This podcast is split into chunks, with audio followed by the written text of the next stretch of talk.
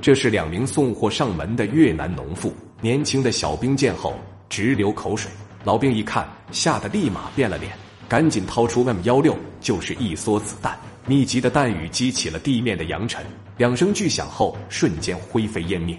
本该相夫育子的他们，却跑到这里来充当炮灰，不得不令人惋惜。当然，这一招对付意志坚定的解放军来说注定失败。那么，他们又被忽悠成了一个怎样的战争机器呢？明知败局已定，还死战不退的越南女兵，又得到了一个怎样的下场呢？今天就让我们一起去长条山上看看仁义之师是如何对付这帮让人生畏的越南女兵吧。制作视频不容易，您的支持是我们的最大动力，请长按点赞并关注支持下。我在这里先谢谢各位朋友了。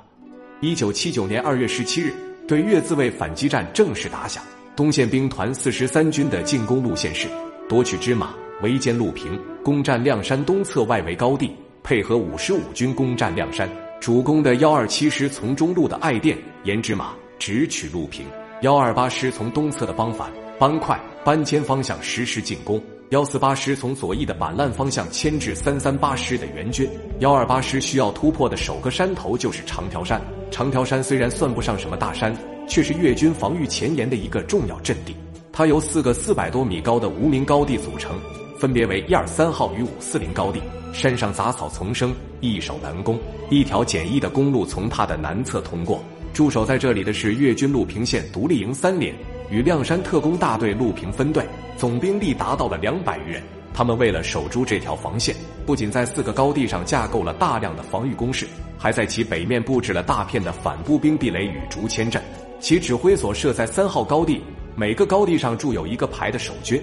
当时负责进攻长条山的是幺二八师的三八四团的一营，他们以二连为主攻，一连穿插至其南面阻敌打援，三连为预备队。二月十七日拂晓。进攻长条山的战斗正式打响，率先出击的是一连，他们一路披荆斩棘，向长条山南面的无名高地穿插。紧接着，三连的幺三排也摸过了雷区，潜伏到了三号高地的阵地前。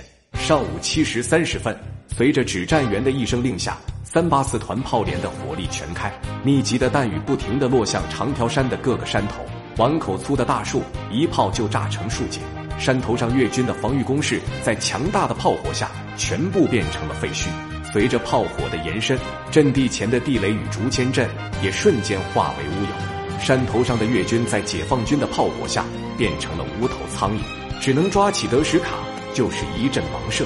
战士们则趁机向前摸进，他们来到敌人的战壕前，在排长的带领下，同时向战壕投手榴弹。一时间，密集的手榴弹从天而降。紧接着，爆炸声四起，战壕里瞬间一片鬼哭狼嚎。战士们一跃而起，对着战壕就是一阵火力输出。几枚火箭弹清理了周边的几个火力点后，一个小时不到就拿下了三号高地。而就在此时，一号高地上却飞来密集的弹雨，战士们纷纷躲避。带队的副连长因躲避不及，不幸中弹牺牲。愤怒之下，团部再次动用了重火力压制。二连的战士们也用火箭筒抵近直射。三连连长在炮火的掩护下，利用弹坑的掩护，率先冲上高地，用五六式对着战壕就是一梭子弹。工事内的越军乱成一团，很快就被包围上来的战士们围歼。正当战士们准备进攻长条山的主峰时，却出现了不可思议的一幕：这个已被炮火翻炸了多次的小山头上，反击的火力竟然比之前的阵地都要猛烈，而且还是清一色的轻火力。使得进攻的二连 不得不临时改变计划，还派出了坦克加入战斗。那么，山顶究竟是一支怎样的军队？为何只有轻火力呢？战士们攻上山头后，又见到了什么呢？请看下集《长条山之战二：可怕的战争机器》。